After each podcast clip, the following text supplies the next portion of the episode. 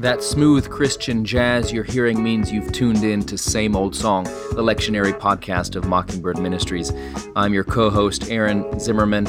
I'll be joined by Jacob Smith as each week we break down the lectionary readings for the upcoming Sunday to give you something to think about, and if you're a preacher, to give you something to preach about, and no matter who you are, to give you a connection to the never changing message of God's grace for actual people like you unzip that monogrammed faux leather Bible carrying case and cover, pull up a chair, and let's dig in.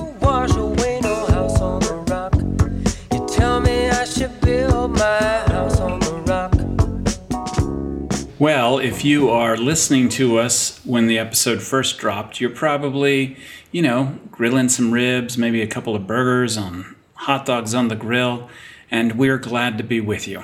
And if uh, you're listening to us after the 4th of July holiday, you are dealing with your blistered shoulders from too much time out there on the lake, or maybe you are um, uh, just regretting some of the decisions you made over the weekend involving yeah, like fireworks. Maybe you lost a finger because you held onto a black cat too long. I tell you what, happens. here in Waco, Texas, I don't know what it's like a, in New York City, but people, um, it's like it starts on July 3rd, it goes through the 5th, and it is like just explosions all night long. Uh, Brooklyn begins to sound like Lebanon, like Beirut, Lebanon, about July, June fifteenth, and or maybe even June first. It is insanity. They want to reenact uh, the national anthem, bombs bursting in air, uh, like all for rockets, months. red and, glare, uh, baby two years ago it was a real issue. I mean people but uh, anyway but yeah you know maybe maybe you're wearing a patch today if you're listening to it after the 4th of july and that's fine. We still love you. Remember the gospel comes by hearing not by seeing. That's true. So thank you jake. You, you you doing okay? You're wearing a beautiful denim jacket i gotta say. But, you, you know look- it's still a little chilly here in new york recording early but uh, you know you had a little dip in the weather but uh, feeling stylish and uh, this is something my wife picked out for me. So whatever I wear with my wife, it always looks great. It looks good. So viewers, it's a denim jacket with contrast stitching. It would look mm. equally good in the club as on the docks if he were unloading crates of I don't know what shipped on boats mm. from hmm. far away. So it's yeah. like it's like high class blue collar. It looks good. I'm doing Carhartt things. doing dicky things. That's right. So anyway. That's right. Good. Way to stay with the Stay with the people. Sigue en la lucha. Yeah. Very good job. All right. Si se puede. All right. So here we are. Uh, so this you're all Sunday. With one um, eye. So. so yeah, here we are. Uh, this is going to be preached on Sunday, July 10th, uh, and um, it's the fifth Sunday after Pentecost. Uh, we're beginning to really get into summer wherever you live in the um, uh, northern oh, hemisphere. Man. It's hot. And uh, I forgot. I'm so Mexican. I mean, I'm so American how, that I'm how leaving American for are you? That I'm leaving for Mexico on Independence Day. So anyway, praise God. Hey, and it, my mom, who is una mexicana, it is her birthday. So if you see Amazing. see Lucia, give her a high five and a oh, cupcake wow. for me. Maybe we'll run into one of your uncles in Cuernavaca. Dude, I got two. I have two whole uncles out of all the uh, my eleven aunts and uncles. Big family. Mm. They were like, we accept the challenge, Roman Catholic Church. we will have lots of children. So, so anyways. anyway, we digress. Clearly, we're not ready. No. Oh, I'm ready. All right. So, our first reading is Deuteronomy 30, uh, verses 9 through 14 again, we're on track two, is what we're going through. So we opted for the shorter readings, which are not going to go any sort of chronological way or narrative way through the uh, Hebrew scriptures. They're just going to be more thematically linked to the passages uh, from the New Testament. So then our epistle is Colossians chapter 1, verses 1 through 14. And by the way, you're going to preachers be in Colossians for the next four weeks in the epistle reading. So it won't go through the whole book, but it'll cover a good chunk of it. So if you want to do a mini Colossians series, now is your chance. After that, Hebrews is coming up for several weeks. So you could do a Colossians series followed by a Hebrew series. And what packs the pews more than a Colossians series followed by a Hebrew series, I don't know. And mm. then we'll uh, continue reading through the Gospel of Luke, where a lawyer tests Jesus, and Jesus says, Stop me if you heard this one. I'm going to tell you the story about the Good Samaritan. So, very famous passage. So, we've all heard, but it was the first time it was told back then, and we'll see if we can add some fresh insights to it. But here we begin, Jake, with Deuteronomy chapter 30, where God says, Everything will be great. Your 401k will always increase. Your children will graduate summa cum laude from Ivy League schools. Your marriage will always be filled with that spark and that chemistry where there's a twinkle in your eye. And, and you will only get promotions and um, you'll die peacefully in your sleep at the age of 92 and you'll never go bald Hmm. or have crow's feet. And all you have to do is keep the law. By the way, Yes. which is not hard. All you have to do is turn to the Lord your God with all your heart and with all your soul. Hmm. Easy peasy. And hey, and this is the other thing too is uh, I'm not distant like those other gods. You know, Yeah. uh, the the gods of your neighbor. I'm not far away. You you don't have to cross a sea. You don't have to go up to heaven. I'm right here. Uh, I, I'm right here. I'm so cl- I'm, I'm up in your grill, baby, in the most positive sense. I picture Pepe Le Pew. Remember with the Yes. other cat? Yes. By the way, this is the image. I think this is where like so many probably men were given a very horrible role model because Pepe Le Pew did not believe in consent. He was absolutely the worst, and I hope they never show those cartoons again. But I, well, of course. But i- you know, if you do watch it, I mean, I always have this image of like God just in love with Israel, and He's got Yes. got her as His bride, and He's just, mm, mm, mm, you know, I'm so close, and like they're like that cat that's just like pushing away. And by the way, I- I'm just so conscious of how old we are because we grew up watching actual cartoons, and I feel like that doesn't happen That were anymore. completely inappropriate. Too. Yeah, but, so uh, Pepe Le Pew, for those of you who don't know, was a skunk, a French skunk. I don't even know if they exist, but clearly smoking a lot of weed over there in the cartoon studios. I've got an idea. There's this French skunk, and he's always falling in love with black and white cats, but he doesn't realize they're not skunks. Work with me here. So, anyways, that's Pepe Le Pew. Every single episode is the same. These cats, often they're white cats. They get somehow painted like a black stripe on, on their back. if you're a white cat, just watch out for black paint because it's everywhere. And then Pepe Le Pew thinks you're a skunk and falls in love with you. And you know, anyways, So, but anyway, but this is the this is the point. and uh, that please bring us back, Jake. in the arms of the Lord, because it's that easy. Just follow the law. Uh, you, uh, he's going to be up in your grill. He wants to be a part of you and a part of the whole thing, and uh, things are going to prosper. Uh, yeah. Yep. Yeah. So here's where people. This is the kind of verse that if uh, if you were You have um, to point people to Jesus with this verse. I know. So, because if you if if you just leave it like this, it, I mean, it, the passage does say you can just follow the law. This is like the heart of the Pelagian understanding of uh, of our relationship to God. You can you can do it, and it is, um, uh, and in a sense, it is true. Like the law is not hard in a sense. It is not rocket science to not steal.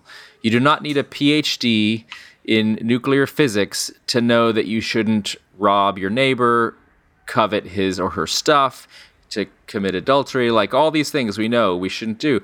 And all the other stuff, the kind of dietary restrictions or stuff about fabric or you know, all these different things. Like none of it is rocket science. You do not have to be an intelligent person to do any of these things. They're not physically demanding. I mean, I guess you might have to lift a bull to sacrifice it or something like that, but you know, you get a team of people to help you. It's not that bad. So God is saying like all you have to do is fo- obey these things, observe the commandments, and it's it's like right next to you. I didn't I didn't ask you to climb the Himalayas. This isn't some mythical hero quest like Odysseus or um, any of that stuff from uh, Greek mythology. This is no Iliad or Odyssey, so it's easy. And so in a sense that's true. And so here's where you preach the sermon: is you say, if it's so easy, why can nobody do it? And that's where you talk about the low anthropology. That's where you talk about, well, clearly maybe there's something that is not quite right, some flaw that's baked in. And that's why we need Jesus. And so, That's you, right. yeah, you have to, you, if you preach this passage, you have to go to, to Jesus. And it's like, because it, this passage so clearly shows um, the law makes sense because if you do it, you will prosper. And it is not hard. And so we should do it. So then this it just you know quite easily leads to the question: Well, if if that's true, then why is it so hard for us? Why can't we stop procrastinating? Why can't we always tell the truth? Why can't we um, live lives of uprightness and integrity? And why can't we refuse? Um, what? Yeah. All. Anyways. Yes. And well, this is a beautiful, you know, and a lot of people uh, talk about that, you know, the difference between the God of the Old Testament is this angry, vengeful God, and you know, Jesus is just so darn nice, you know, and uh, but actually, if you use this as a jumping off point for Israel's history, you see that God is gracious and He's constantly going after this, uh, you know, this beautiful cat that's constantly trying to escape him, and uh, actually uh, you know, running into the arms of another cat, and um, and um, and he kind of come. This God continues to come in grace and mercy to them, and eventually promises them through the prophet Ezekiel that he's going to actually give them uh, a heart of flesh and uh, remove their heart of stone that's hostile to God.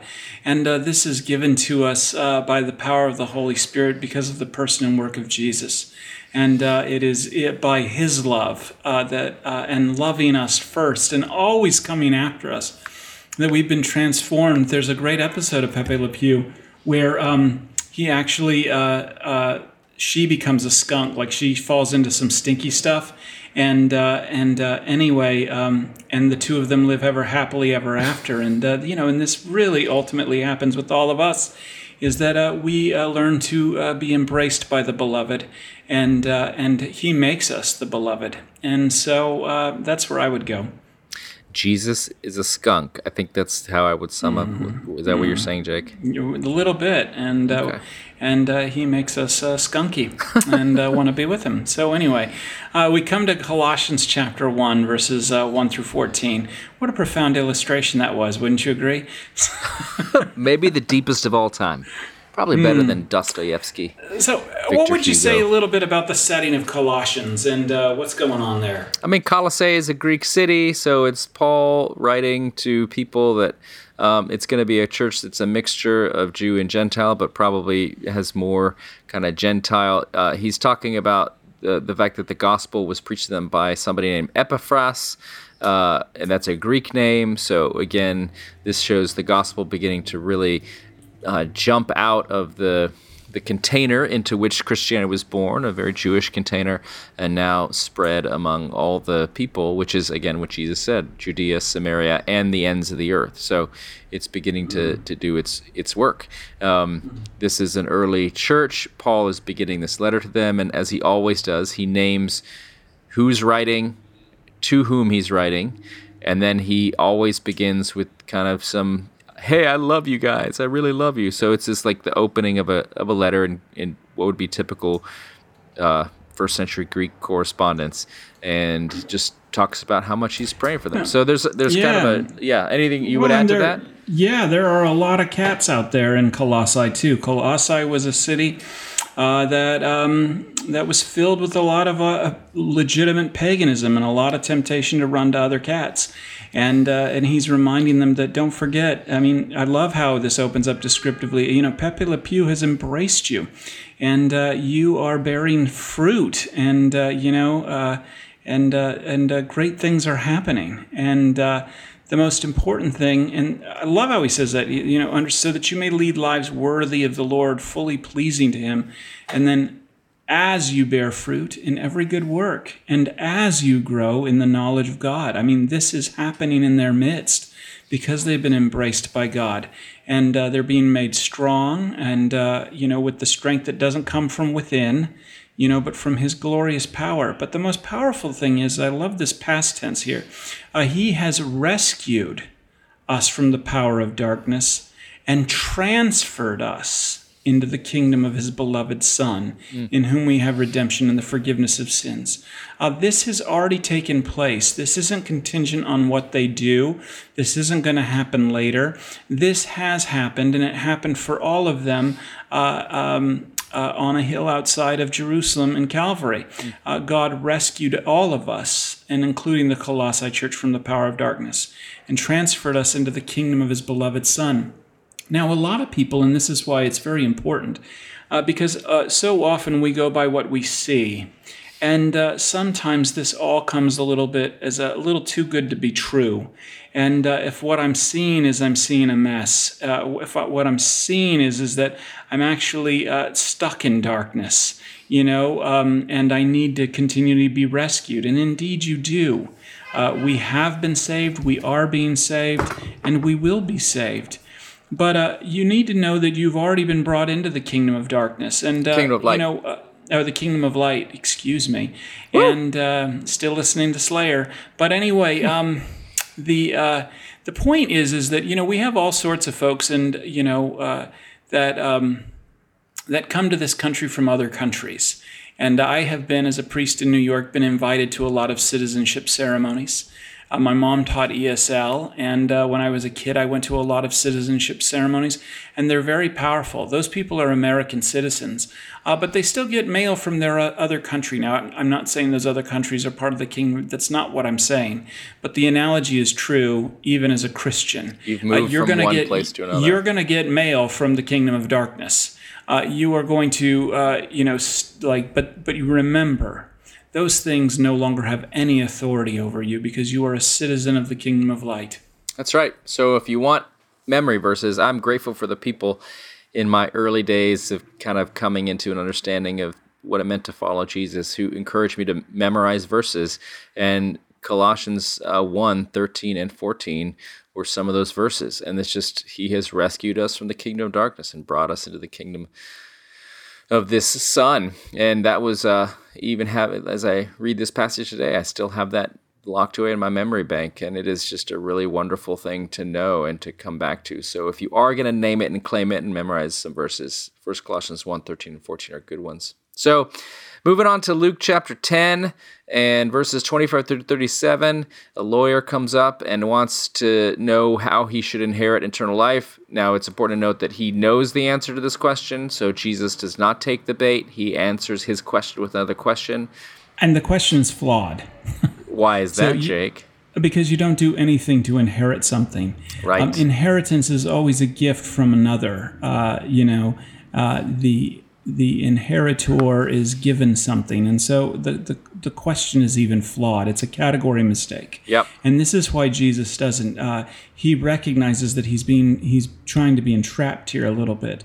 This is why he doesn't give it the time of day. Yep. And so when Jesus answers this question, with a question saying, Well, what is written in the law? What do you see? And he's like, Well, love God, love your neighbor. And Jesus is correct. So do it. So the guy's kind of like, Oh, I meant to trap you, but it's, now it's I've that just, easy, just like in Deuteronomy. Yeah. And now he's just been revealed to that he already knows the answer to the question. So why did he ask the question? So that's why it says then, but wanting to justify himself. So then he asks like a follow up question. So I want to justify myself. This is already the framework he's working in. So, okay, if I'm supposed to love my neighbor, Jesus, who is my neighbor?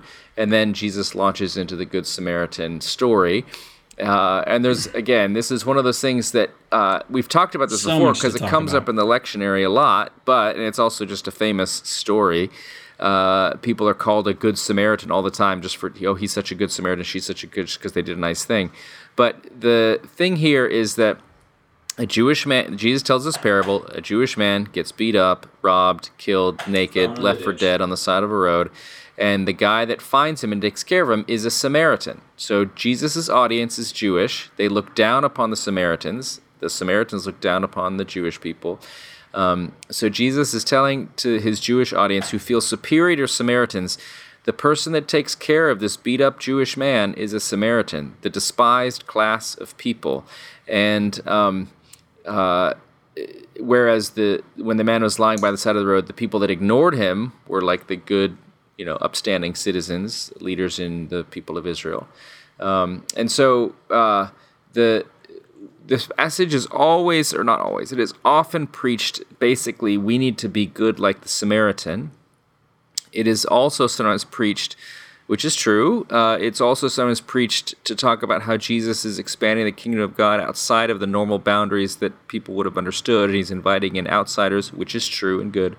But the thing that you and I, Jake, I have flashbacks because when we've talked about this before, that the, one of the things that is really important in this story is to note that you and I are the are the person in the ditch. That human beings are the people we tend to think that we're uh, superior. We get knocked down. Um, and God comes to us in the person of the Samaritan. God comes to us in this despised, humiliated, crucified Christ and saves us um, when mm-hmm. we are mm-hmm. at our weakest point. So, those are some initial observations. Let me uh, throw it back over to you, Jake. How do you yeah, see this I, going?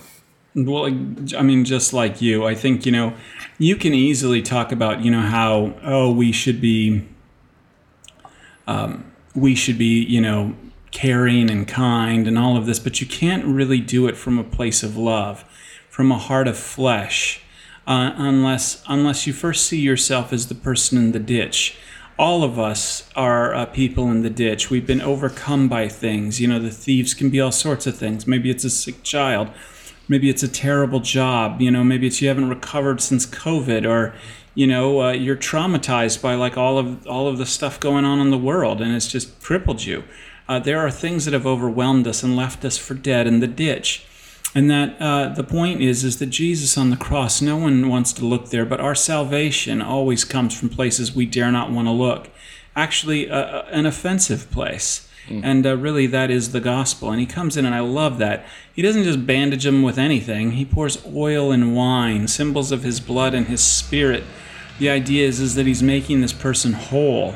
And that's what God does and uh, and uh, the, the point is is that you cannot go and do likewise uh, because we are called to go and do likewise jesus does end that there but you cannot go and do likewise until you see yourself as the one who's been saved by the Samaritan. That's right. You can't be the Samaritan until you've been saved by the Samaritan. Mm. Because uh, you can't uh, be a saint in light until you've been transferred yourself from the kingdom of darkness. see, the kingdom of darkness would save the guy in the ditch out of some sort of obligation and hoping to get rewarded. Uh, the Samaritan asks for nothing in return. And so that that would be the my my point is that you can't be a Samaritan until you know yourself as uh, the man in the ditch being saved by the true Samaritan, the great physician Jesus the righteous. Yep. Yeah, because the question that, I mean that's beautiful, Jake. You said that so well. We need to be saved by the Samaritan. The um the the man who asks who is my neighbor is basically asking who qualifies to get this very nice treatment from me who is in that group of people that I should be nice to? Who is my neighbor? And Jesus basically says, no, no, no, no, no, no, no. That's the wrong question. Um, you are not the person who's supposed like it's more you are the one that needs help. You are the one who needs to be cared for. You're the guy in the ditch. Um, so, anyways, it's how and, and if you the, the then once you've been saved, then the question is not who is my neighbor, but how can I be a neighbor to others because I have been loved. You want to love and be a neighbor to to someone else. So, well, that'll do it for the um, fifth Sunday after Pentecost as we move through ordinary time. And uh, we'll see you again next week as we get deep into the dog days of summer. Change that eye patch.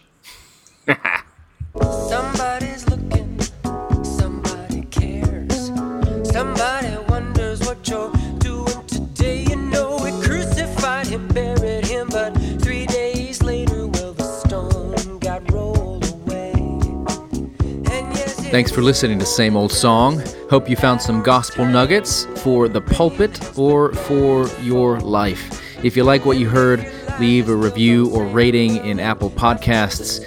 Dave Zahl will be sad if you don't. Thanks to TJ Hester for audio production.